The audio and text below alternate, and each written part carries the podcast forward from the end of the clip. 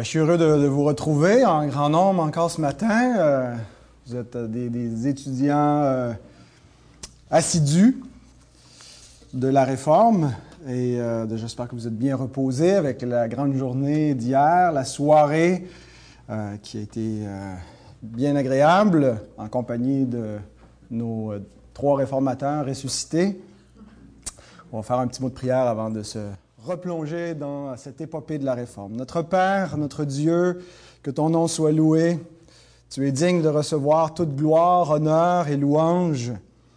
Et c'est ce que nous voulons proclamer au Dieu avec cette histoire, la, la, gloire de notre Dieu, de notre roi. Reconnaître que ce n'est pas l'homme qui règne, ce n'est pas le pouvoir de l'homme, mais c'est Christ qui règne. Et que nous sommes seulement ses ambassadeurs et que notre rôle est de proclamer l'autorité de Christ, de proclamer son règne, de proclamer son évangile, sa bonne nouvelle qui invite les hommes à entrer dans son royaume. Oh Dieu, merci pour euh, cette belle journée que tu nous donnes encore dans ta grâce, pour la sainte convocation en ce jour, ce premier jour de la semaine où on commence avec toi, Seigneur, pour te rencontrer en esprit et en vérité. Merci parce qu'on peut aussi étudier notre histoire pour mieux comprendre, euh, Seigneur, par où ton Église est passée et nous permettre d'apprécier euh, davantage, Seigneur, euh, l'Évangile et l'explication de ta parole aujourd'hui. Euh, après, Seigneur, que tu aies éclairé ton peuple pendant, pendant des siècles et des années. Donne-nous d'être trouvés fidèles par toi et que nous puissions aussi passer le, le, flambeau à notre tour. Bénis, Seigneur, cette journée et sois glorifié au nom de Christ. Amen. Donc, Sixième cours. Le premier traitait, on a fait une introduction générale à l'histoire euh, de la réforme. Dans le deuxième cours, en fait, tous les cours euh, par la suite ont été euh, consacrés à Luther. Il nous en reste encore quelques-uns avant de passer à un autre, autre personnage, une autre place de la réforme que, l'Allemagne. Donc, on avait vu l'enfance de Luther. Dans le troisième cours, on a traité de la crise des indulgences. Le quatrième cours s'est consacré à, à ce l'année qui a suivi après la crise des indulgences en 1518, la progression de la réforme. Le dernier cours de parler euh, de l'an 1519. Euh, on s'est rendu jusqu'au euh, débat de Leipzig avec Johann Heck et comment il est allé chercher une bulle papale pour essayer de faire taire Luther au terme de, cette année-là. Alors on reprend à partir donc de cette, cette période-là un qui recevait, en plus de Luther, beaucoup de pression euh, de la part des autorités romaines, c'était le prince électeur Frédéric de Saxe, Frédéric III ou Frédéric le Sage, donc différents euh, titres ou, plutôt noms par lesquels il est désigné. Euh, et donc déjà avant que la bulle papale soit publiée en juin 1520, la curie romaine, au mois de mai, mettait de la pression par écrit en envoyant des dignitaires à Frédéric pour qu'il euh, discipline Luther. Et Luther, donc, euh, dans cette période-là, euh, écrit à Frédéric qu'il lui est impossible de se rétracter parce qu'il n'a pas été jugé coupable. Se rétracter de quoi? Il n'y a pas eu un, un, procès véritable ecclésiastique où il a été examiné. Tout ce qu'on a dit, c'est taisez-vous, taisez-vous, rétractez-vous, mais on n'a pas répondu à ces questions. On n'a pas débattu les, thèses qu'il soulevait. Euh, il écrit à Frédéric, La doctrine luthérienne est déjà tellement répandue en Allemagne qu'on ferait de ce pays une seconde bohème si on voulait agir par la force et par l'excommunication. Donc, euh, on se souvient, la Bohème, c'était un siècle plus tôt avec Jean Hus, quand ils ont exécuté leur leader. La Bohème s'est soulevée, les Hussites, et ça a été euh, une plaie jusqu'à un certain point pour le Saint-Empire. Luther dit, c'est ce qui va se reproduire. Il va y avoir une forme de, rébellion, de guerre civile à l'intérieur de l'Empire si on veut simplement euh, m'exécuter et essayer d'étouffer la, prédication luthérienne. Alors Luther n'a cessé pendant toute cette période de mettre le fardeau de la preuve sur ses adversaires, de dire, vous n'êtes pas d'accord avec moi, mais donnez-moi des raisons valables, répondez à mes arguments. Il a demandé plusieurs fois qu'il y ait un concile d'Église qui traite la question plutôt que simplement l'autorité de Rome euh, arbitrairement déclare que Luther était hérétique, était erroné, mais que que l'Église puisse convoquer hein, les, ecclésiastiques, les, évêques et les, euh, humanistes, les, universitaires pour venir ensemble examiner la question. Et déjà, après qu'il ait rencontré euh, Thomas Cajetan euh, en 1518, en octobre, vous vous souvenez, à Augsbourg, et que Cajetan voulait juste qu'il se, se, rétracte, eh bien, à partir de là, Luther avait commencé à demander un conseil en suivant la procédure ecclésiastique qui était prévue dans le droit canon. Euh, donc, la bulle papale Exurgé dominée, euh, qui a été publiée le 15 juin 1520, condamnait 41 euh, points de doctrine de Luther, entre autres sa compréhension du sacrement de pénitence, l'invitation à, donner la communion sous deux espèces, on va y revenir un peu plus loin dans, le cours de ce matin. Et comment il s'en prend l'autorité du pape, ce qu'il dit des conciles, du purgatoire. Et donc, cette bulle papale devait être publiée pour être, avoir force de, loi, si on veut. Elle devait être publiée dans la, Saxe. Alors, Jean Eck était celui qui s'était rendu à Rome et qui avait délibéré avec les autres ecclésiastiques pour ramener cette bulle papale. Et à partir du moment où elle était publiée dans la Saxe, Luther avait 60 jours pour se rétracter, ses écrits devaient être brûlés. Et donc, Jean Eck pensait que ça allait être peut-être euh, une marche dans le parc de se rendre jusqu'en Saxe, et puis j'ai l'autorité de Rome, et qui allait faire ça comme un rien, publier donc une bulle pour sommer Luther de se rétracter, sans quoi il est excommunié. Mais en fait, il a rencontré énormément euh, d'opposition partout en Germanie parce que déjà Luther commençait à être une figure de héros national qui libérait euh, jusqu'à un certain point les, captifs de, l'Église parce qu'il dénonçait beaucoup d'abus. Et euh, donc, Eck écrit qu'il a fait face à une grande opposition, une foule encore. Il n'a même pas pu se rendre jusque dans, la Saxe de l'électeur et il a fait livrer la bulle papale par la milice de Leipzig. Dans le dernier cours, j'ai dit que Leipzig était de la Saxe euh, euh, de, l'électorat de, Frédéric, mais en fait, elle appartenait au duc Georges, qui était le cousin de Frédéric III. Et donc, par la milice du duc Georges, ils ont fait livrer la bulle euh, à Wittenberg. donc, ils ne s'attendaient pas à une aussi grande résistance. Luther écrit à Spalatin le 1er octobre, donc elle est arrivée à peu près dans cette région-là, début de l'automne 1520. Euh, que la bulle est arrivée. Il avait déjà entendu des rumeurs qu'une bulle euh, s'en venait. Spalatin, c'est le, le secrétaire, de, le conseiller de Frédéric le Sage, et c'est avec lui que tous les rapports entre, entre Luther et le prince électeur vont euh, être, être médiés. C'est le, médiateur entre Luther et le prince électeur, l'autorité civile. Alors, il écrit à, à, Spalatin donc, que la bulle est arrivée et dans sa lettre, il identifie de plus en plus le pape à l'Antichrist, ce qui va être une caractéristique des protestants pour les, décennies, les siècles qui vont suivre, et même c'est dans notre confession de foi. Le pape et l'Antichrist. C'est ce que vont croire les protestants et euh, plusieurs raisons donc qui les portent à croire ça, des textes des épîtres de Paul qui disent que hein, l'Antichrist ou l'homme de péché entre dans l'Église, se fait passer lui-même pour Dieu. Euh, peut-être un lien avec l'idée de la marque de la bête, le 666. Si on additionne la valeur euh, numérique des lettres euh, euh, romaines sur la, tiare du, pape, Vicari Filii Dei, qui veut dire vicaire du Fils de Dieu, ce qui est écrit sur, son, sur sa tiare, ça fait 666. Alors bon, en fait, au début, je trouvais que c'était une idée un peu saugrenue de parce que pour nous, le pape n'a plus aucun, aucun pouvoir. Mais de plus en plus, je suis sympathique à cette idée que les prophéties bibliques visaient possiblement la papauté euh, en parlant de, l'Antichrist. Non pas nécessairement juste, et, bien sûr, ne voyez pas comme simplement Léon X comme étant l'Antichrist, mais le système papal est un système antichrist.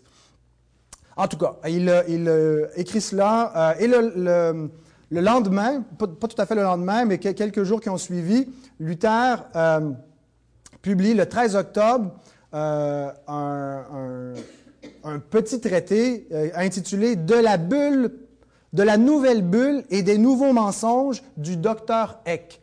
Au début, Luther croyait que la bulle était un faux, ne croyait pas que ça venait vraiment de Rome et que c'était Eck, parce que ça fait une année plus qu'il le, combat, presque deux ans par écrit. Il y a eu la disputation en juin-juillet de 1519. Eck est devenu l'adversaire farouche de Luther, et donc il pense que euh, c'est donc c'est un faux papier falsifié que ça vient de Eck. Alors il dit c'est euh, donc un menteur qui publie cela. Éventuellement, je pense qu'il va reconnaître que la bulle était euh, authentique.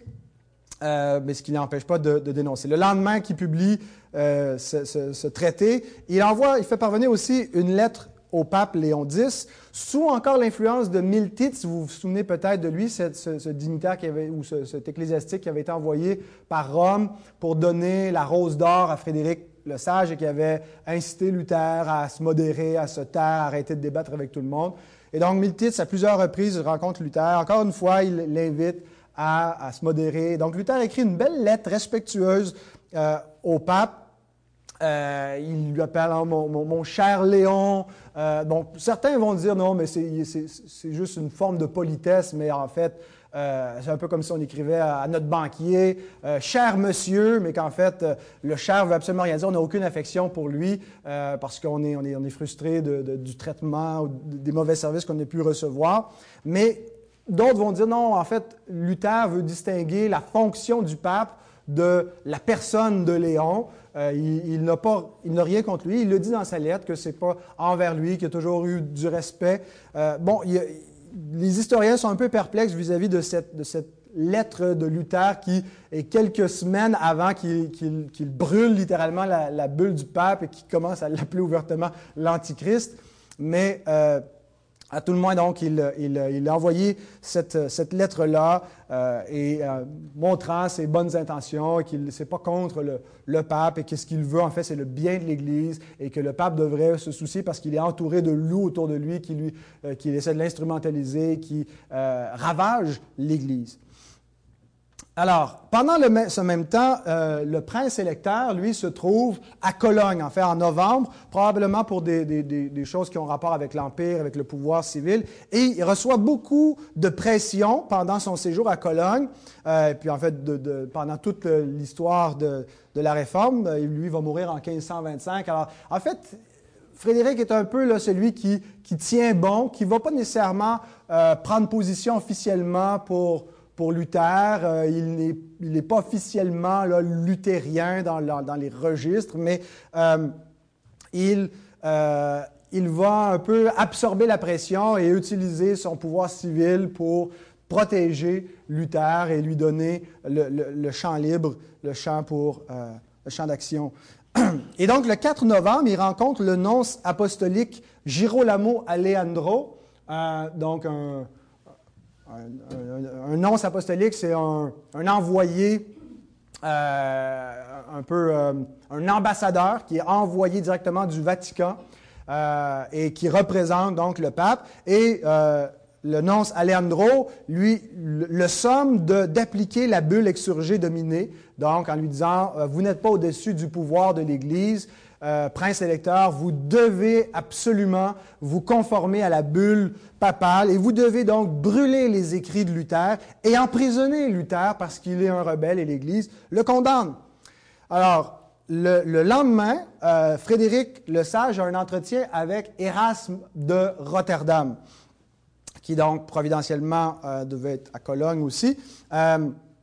Et en fait, Frédéric était intéressé de savoir ce que ce grand humaniste qui a une réputation euh, qui, est, qui est acceptée par, par presque tout le monde en Europe et qui était un peu un, des, des, instigateurs beaucoup plus modérés, mais de, la réforme, en tout cas de la critique vis-à-vis du clergé, des abus de l'Église, euh, qui, qui tournait jusqu'à un certain point à dérision euh, certaines pratiques monastiques et qui invitait à une réforme, lui aussi.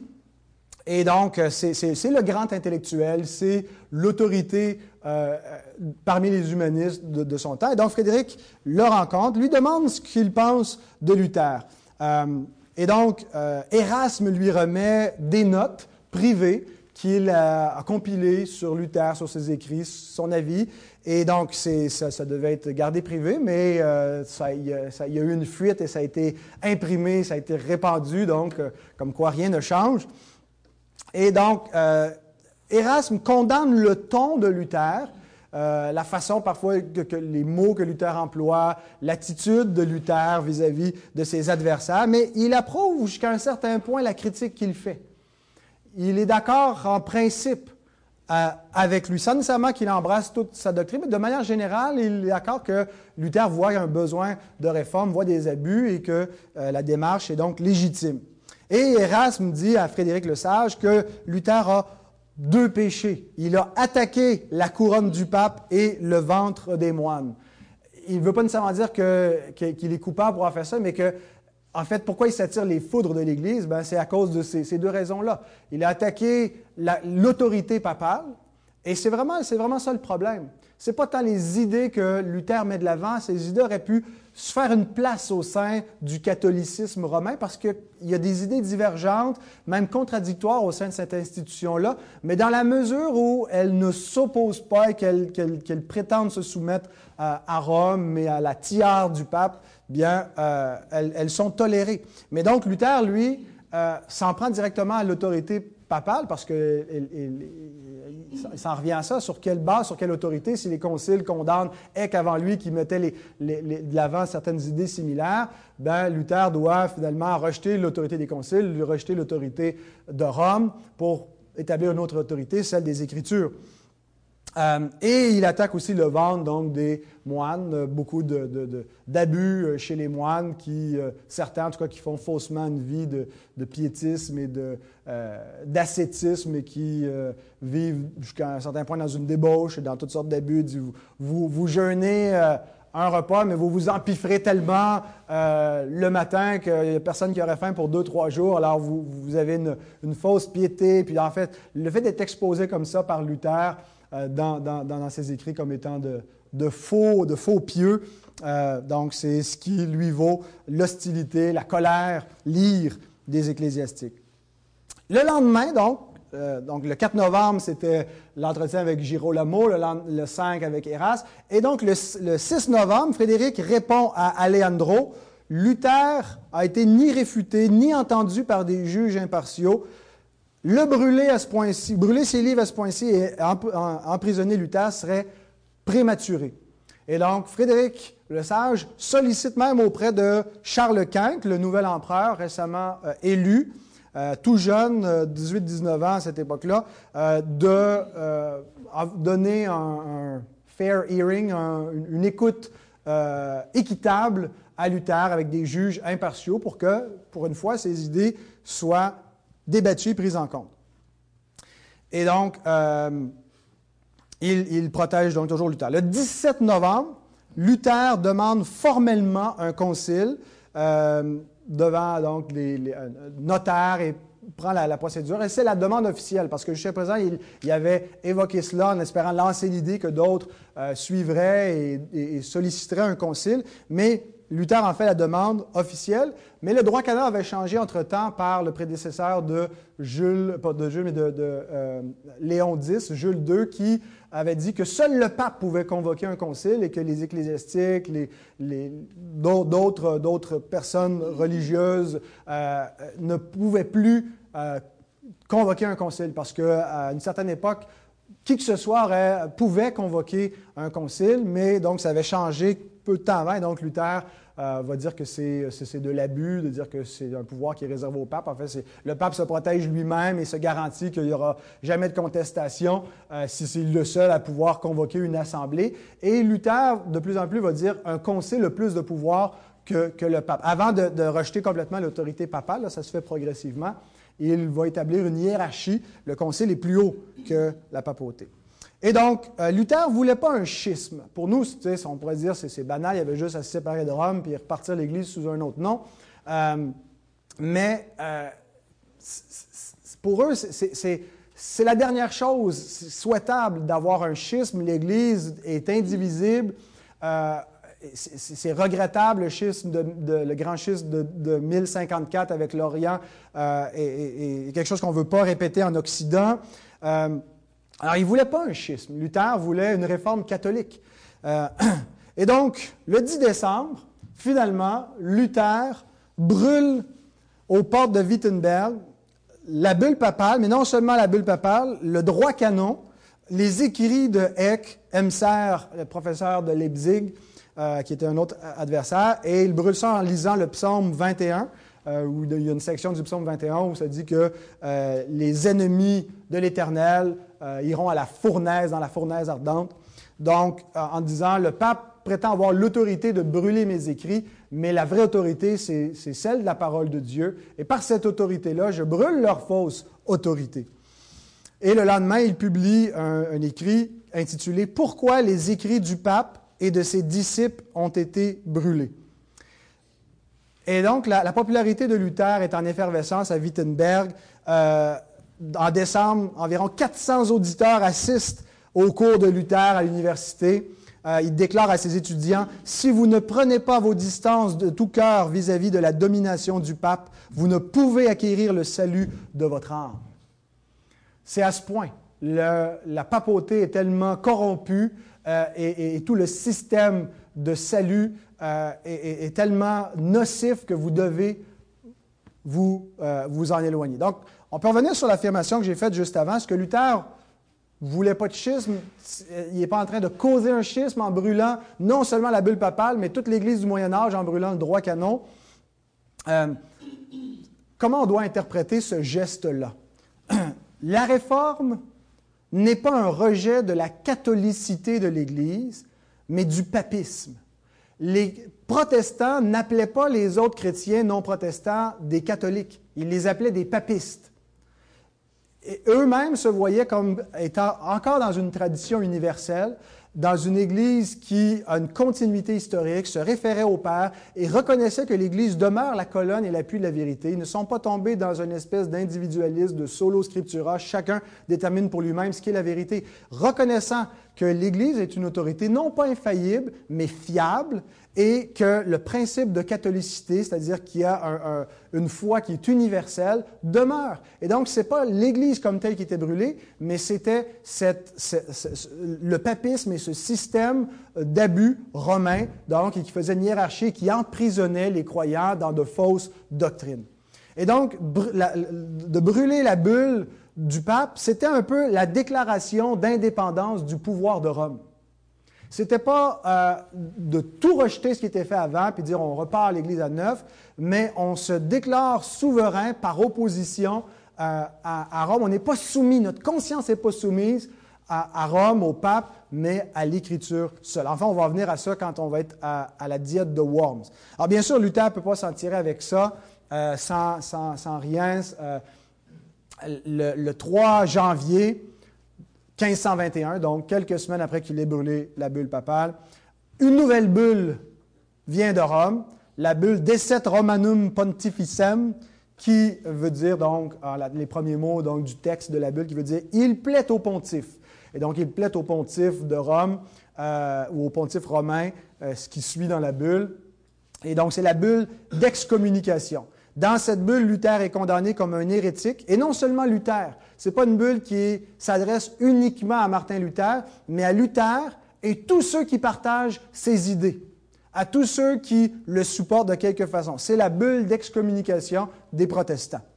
Euh, elle les condamne à porter le nom de luthérien, hein, qui voit un peu comme une espèce d'insulte. Là, vous allez porter maintenant le nom de cet hérétique. L'Église vous déclare hérétique et à partager les punitions avec votre, votre chef, euh, d'être d'abord anathème, donc privé de la communion avec Christ, privé des dignités, c'est-à-dire de tous les titres que l'Église peut conférer à quelqu'un, les titres ecclésiastiques, si quelqu'un avait été nommé évêque ou archevêque et euh, ne, s'opposait pas à Luther, ben, il perd son titre, privé des possessions, les biens devaient être confisqués parce qu'ils ont commis un crime de trahison et euh, elle donc déclare leur condamnation. Et dans le texte de cette bulle papale, le texte lui-même fait état qu'il va être impossible d'aller publier cette bulle partout en Germanie, mais que seulement deux exemplaires seront publiés et que euh, même si c'est anormal pour qu'elle ait une, valeur de loi partout,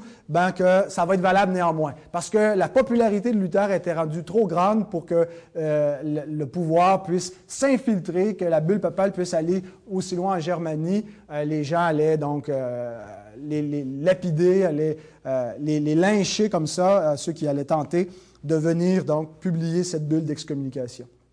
Alors on a été excommuniés, bien aimés. Euh, récemment, il y, a, des efforts de dialogue entre les luthériens euh, et les catholiques.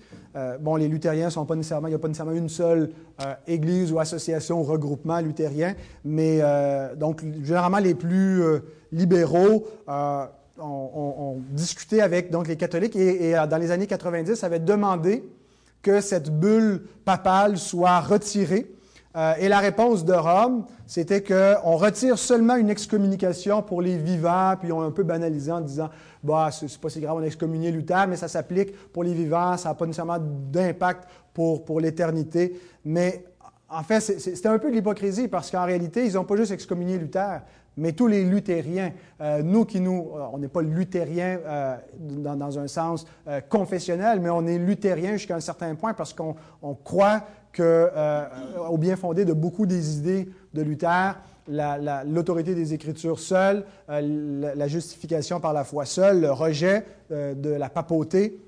Et donc, on est excommunié par cette bulle-là et, de ne pas reconnaître qu'il y a encore des vivants qui, sont excommuniés. C'était donc hypocrite. Quoi que ça ne change rien pour nous, je veux dire que l'Église le, retire. Si on croit vraiment à ce qu'on dit, que l'Église n'a pas le pouvoir de faire ce que l'Écriture ne l'autorise pas à faire, de, de, damner des gens que Dieu a justifiés. Euh, L'Église n'a pas ce pouvoir-là. Euh, L'Église ne peut n'a un pouvoir que pour reconnaître ce que Dieu reconnaît, pour déclarer juste ceux que Dieu déclare juste et condamner ceux que Dieu condamne. Et notre autorité, c'est la parole. Donc, qu'ils mettent des bulles ou qu'ils les enlèvent, ça ne change rien pour nous. Notre référence, c'est la parole de Dieu. Alors, avant de poursuivre la trame euh, historique, j'aimerais euh, terminer ce cours sur euh, trois ouvrages, parce qu'on va reprendre par la suite ce qui va suivre l'excommunication, parce qu'en fait, l'Église espérait que, ben, l'excommunie, c'est fini, hein, il, est, mort, hors de l'Église, point de salut. Mais finalement, Luther s'en va pas, il est excommunié, on le renvoie, mais il reste là. Alors, qu'est-ce qu'on fait avec lui? On va voir euh, ce qui va, ce qui va, comment le pouvoir impérial va reprendre, parce que Luther, depuis 1519, profite d'une fenêtre, d'une transition impériale. L'empereur euh, Maximilien Ier est mort le 12 janvier 1519. Donc, euh, il n'y a plus de pouvoir impérial. L'Église ne peut pas donc faire un procès impérial euh, à Luther pendant cette période-là. Le nouvel empereur Charles Quint n'est pas élu avant le 28 juin 1519 et il n'est pas couronné avant le 26 octobre 1520. Donc, il y a eu une bonne année et demie qui a donné donc du temps à Luther. On a vu ce qu'il a pu faire pendant ces deux années qui, vont l'amener à Worms parce que quand, Charles Quint va être élu, en fait, l'Église va euh, l'inciter à régler le problème Luther dans l'Empire. Et donc, il va être convoqué devant une diète impériale, devant l'empereur et devant les princes électeurs. Euh, mais ça, ça, on va le voir la semaine, pas la semaine prochaine, mais dans deux semaines, en avril 1521. Mais entre-temps, j'aimerais juste qu'on voit trois écrits très, très importants que Luther a publiés dans un court laps de temps euh, en 1520, du mois d'août au mois de octobre-novembre 1520 trois titres euh, à retenir qui, dans lesquels on voit vraiment la pensée de Luther euh, qui, tombe en place et qui, euh, progresse beaucoup. Le premier titre, c'est À la noblesse chrétienne de la nation allemande sur l'amendement de l'État chrétien, le 18 août 1520. Un traité d'environ 82 pages. En fait, c'est dans mon. J'ai acheté le tome 1 de la Pléiade des écrits de, Luther. C'est environ 1800 pages, là, c'est des pages fines comme les pages de la Bible. Euh, et on a beaucoup donc des écrits de Luther introduits, mis dans le contexte historique et tout. Donc ça donne à peu près 82 pages là, de pages de Bible, mettons, euh, ce traité-là. Alors il a écrit d'abord euh, en allemand parce qu'il s'adressait au peuple, à la nation allemande.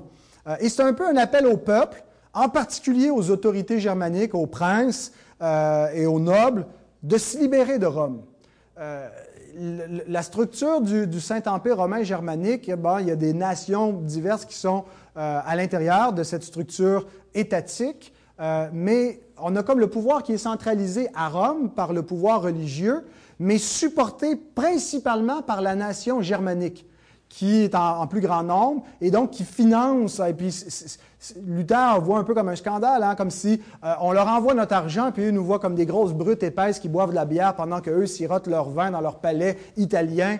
Euh, et, c'est un appel un peu à l'indépendance.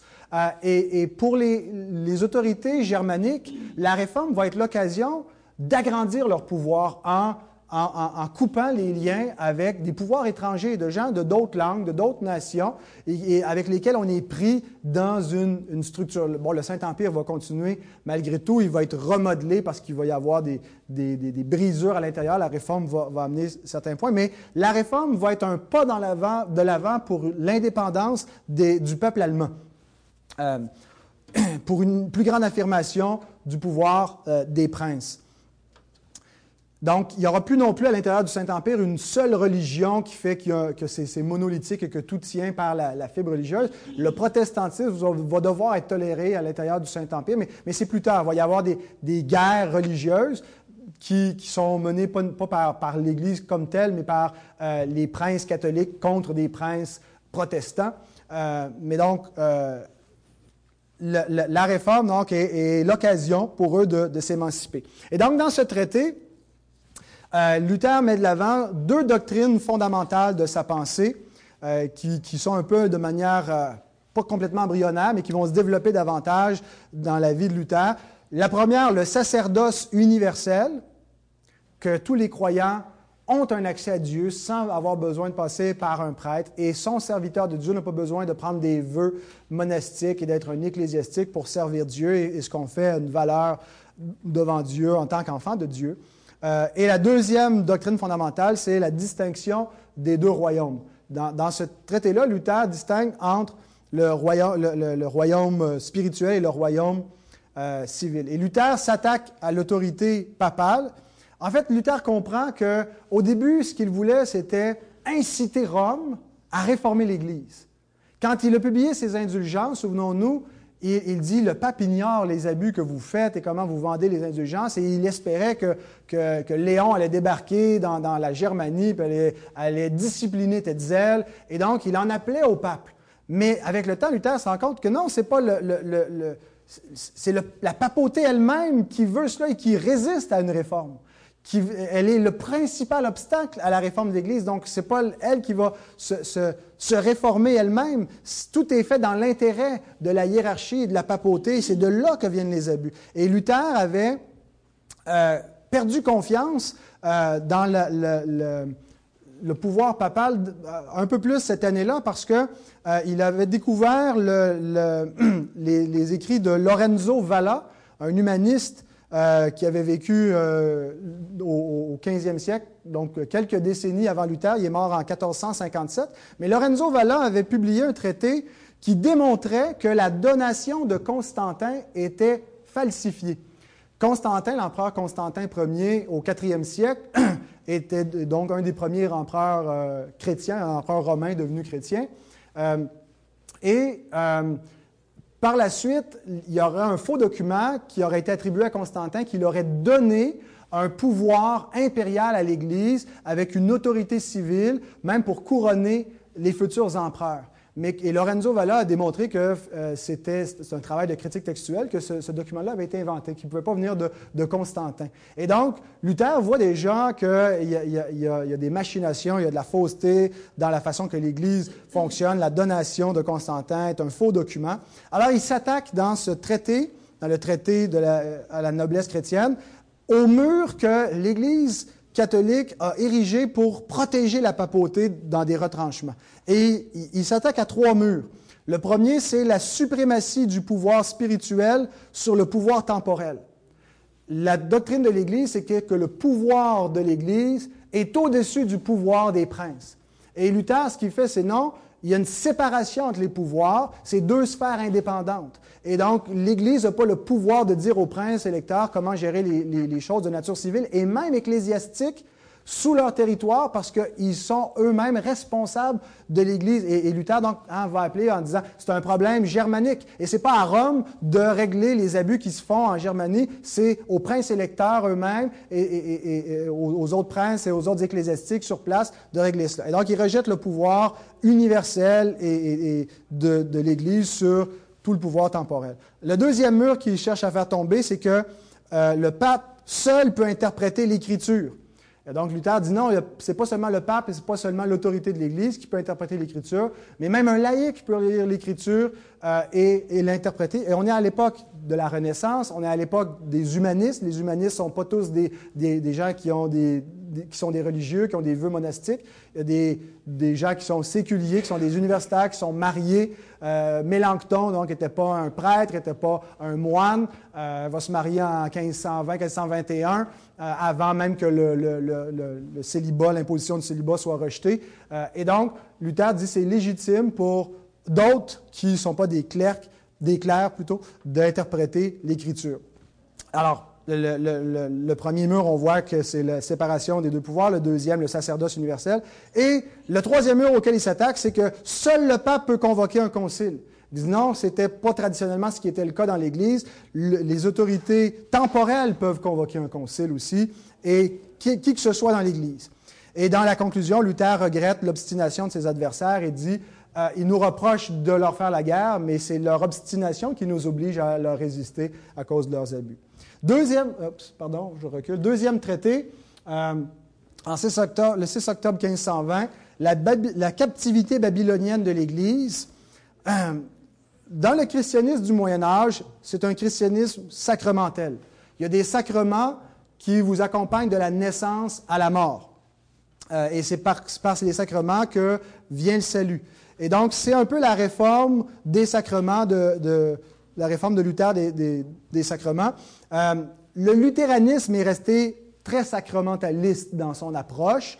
Il a modifié la, conception, mais euh, il y avait un débat dans les années l'année 1520 à Wittenberg, euh, à savoir est-ce qu'on doit, jusqu'à quel point on doit conserver les formes liturgiques qui viennent de l'Église romaine, la terminologie, est-ce qu'on doit garder une continuité ou être en rupture radicale?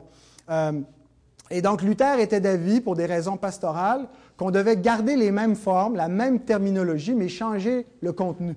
Donc Luther disait, on ne devrait pas rejeter par exemple le mot messe, euh, puis changer par un autre mot. on va parler de la messe encore, mais on va changer le sens que ça veut dire. Et pour lui, c'était parce que c'était déjà assez euh, euh, mouvementé et, les gens qui voyaient toute cette réforme-là, pour pas qu'ils perdent tous leurs repères, on garde ce qui est en place, mais on change la substance. Et donc, d'y aller par étapes et progressivement. Euh, donc, ce traité-là, c'est 115 pages environ. Euh, il s'adresse principalement au clergé parce qu'il a été écrit en latin d'abord, éventuellement en allemand.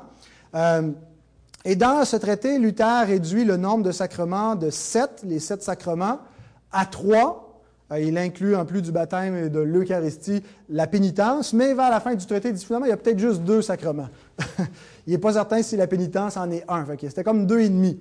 Euh, et il établit un principe pour savoir sur quoi on devrait euh, reconnaître ou non l'existence ou la validité d'un sacrement. Il dit, il n'y a pas de sacrement sinon là où est donnée une promesse divine explicite qui nourrit et exerce la foi.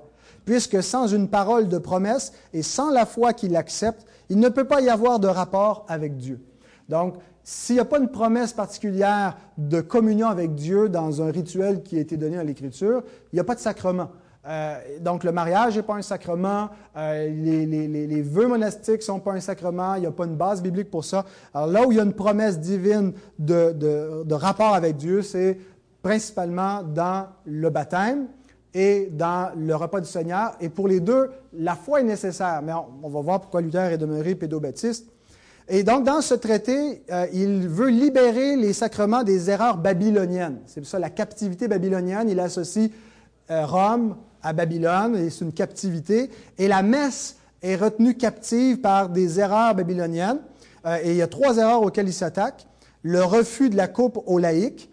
les, gens qui prenaient la communion prenaient la communion sous une seule espèce. Ils prenaient seulement le pain, mais ils ne prenaient pas la coupe. C'était réservé au clergé. euh, c'est pas qu'il y avait la moitié du Christ, il y avait son corps, il n'y avait pas son sang, parce que dans l'idée de la transsubstantiation, il y a tout le corps du Christ qui est, contenu. Quand on brise l'hostie en deux, il ne croit pas qu'il y ait la moitié de Jésus chaque barre, mais dans chaque partie, il y a tout le Christ. Donc, c'était, euh, il, se justifiait, sauf qu'il refusait la coupe euh, pour des raisons qu'on n'aura pas le temps d'évoquer ce matin. Et donc, euh, c'était ce qu'ils appellent la concomitance. À chaque fois qu'on brise le sti, il est, Christ demeure concomitant, il est pleinement présent. Alors, Luther, euh, c'est la première erreur qu'il rejette. Il faut donner la coupe aussi euh, à l'Église. La deuxième erreur, la deuxième captivité de la messe, était la transsubstantiation, que le, pain et le vin, sont, leur substance est changée.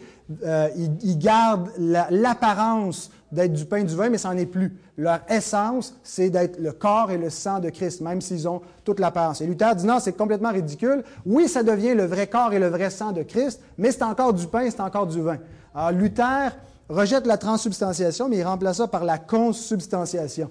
Alors ce qu'il dit, c'est que finalement, l'Église dit il n'y a plus de pain là-dedans, mais c'est une erreur. Il y a encore du pain là-dedans, puis il y a encore du vin là-dedans. Mais il croit quand même, Luther, que l'Eucharistie, elle est le vrai corps et le vrai sang de Christ, et il va diviser les protestants en deux sur cette question-là. On le verra plus tard quand il va rencontrer Zwingli. Troisième euh, captivité babylonienne, euh, l'idée que la messe est un sacrifice et qu'on élève à Dieu. En fait, c'est pas qu'on pas on sacrifie de nouveau le Christ, mais c'est qu'on offre à nouveau l'unique sacrifice. C'est ça l'idée de la messe. Et Luther dit non, on ne doit pas élever comme si on offrait quelque chose à Dieu. C'est plutôt le contraire. C'est Dieu qui descend, c'est Christ qui descend à nous. Donc, c'est, la messe nous rappelle l'abaissement du Christ. Et donc, ce n'est pas quelque chose qu'on offre à Dieu, mais c'est Dieu qui s'offre à nous dans le Christ. Alors, il change cette conception. Il réforme le baptême en, le liant davantage à la justification. Et il dit que le baptême n'a aucune valeur s'il n'est pas accompagné de la foi. Il écrit, le baptême ne justifie personne et il, il n'est utile à personne. Ce qui justifie, c'est la foi dans la parole de la promesse. À quoi viennent s'ajouter le baptême? C'est, euh, pardon, car c'est la foi qui justifie et accomplit ce que le baptême signifie. Alors, Luther n'était pas un baptiste pour autant. Euh, et quand il va voir les anabaptistes et certains traits un peu violents euh, de leur mouvance, il, va, il, va, être convaincu encore plus du pédobaptême. Mais pourquoi donc, comment Luther peut croire à une justification par la foi seule et demeurer pédobaptiste on est un peu confus. Par moments, Luther croit au pédobaptême euh, parce qu'il croit à une forme de régénération baptismale, que le baptême régénère les enfants et qu'il implémente en eux la foi. D'autres fois, il croit à une foi présumée, que l'enfant a la foi qui va se développer. Mais ce qu'il sait, c'est que les anabaptistes ont tort et qu'il doit bien avoir une raison pourquoi euh, on a raison d'être pédobaptiste. Mais donc, il va demeurer pédobaptiste. Euh, et euh, dans ce traité, il critique les autres sacrements. Euh, il condamne les abus de la confession, entre autres. Il garde une forme de confession, mais que les prêtres n'ont pas l'autorité à leur discrétion de donner ou non l'absolution, que tout chrétien a le pouvoir des clés, c'est-à-dire de reconnaître qu'un autre est pardonné, de dire frère, sœur, tu es pardonné par Christ, et donc c'est pas juste le prêtre qui peut, à sa guise, accorder ce pardon. Dernier traité, je termine rapidement, de la liberté du chrétien, novembre 1520. C'est plus court, 34 pages écrit en allemand, plus tard en, latin, dans une version plus élaborée. C'est le traité dans lequel il développe et applique la doctrine, la fameuse doctrine de la justification par la foi seule. Euh, et en fait, il l'applique euh, en disant, euh, en montrant concrètement où ça, doit aboutir dans la, dans la, vie chrétienne. Il dit, le chrétien est un libre seigneur sur toute chose et il n'est soumis à personne. Parce que le chrétien c'est un enfant de Dieu qui est pardonné et il est affranchi de la tyrannie de l'Église babylonienne. Euh, et donc, il est libéré de toute servitude, mais il se met sous une servitude volontaire. Il poursuit en disant, le chrétien est un serviteur obéissant en toutes choses et il est soumis à tout un chacun. Mais sa soumission est volontaire. Et donc, il cite 1 Corinthiens 9, 19. Paul dit qu'il est complètement libre, mais qu'il se soumet volontairement à tous pour le bien. Euh, et donc, c'est un des traités de Luther dans ses premiers écrits qui est un petit peu de tendance antinomienne, euh, où il rejette la loi, il oppose radicalement loi et évangile. Plus tard, il va nuancer un peu plus dans d'autres écrits, entre autres dans le traité du surf arbitre, que euh, oui, on n'est pas sous la loi, mais qu'il y a un troisième usage de la loi pour le croyant qui doit quand même la garder. Et ce traité a été mal compris par certains révolutionnaires du 16e siècle qui en ont fait les chrétiens est, soumis à personne et qui rejetaient toute forme d'autorité. Euh, la théologie de la libération parfois se revendique de Luther sur la base de ce traité-là, que le, christianisme, c'est l'idée d'être libéré de toute forme de pouvoir, d'autorité. Et euh, certains antinomiens aussi du 21e siècle, de notre, de notre époque, euh, prennent Luther et disent que tout ce qui compte, la sanctification, finalement, ce n'est pas une progression dans la sainteté, c'est juste de se répéter, de se répéter qu'on est justifié, et ça, ça s'en tient à ça. Et donc, euh, c'est un écrit qui mériterait d'être un peu nuancé, mais euh, c'est quand même un peu la base très, très nette et très claire de ce que veut dire être libre, être justifié par la foi seule. J'ai dépassé largement mon temps, donc on n'aura pas de temps pour les questions. Il nous reste dix minutes euh, avant le culte. Merci d'avoir donc euh, fait ce cours. On se donne rendez-vous le 5 novembre à 9 h et on se retrouve à Worms pour la diète impériale.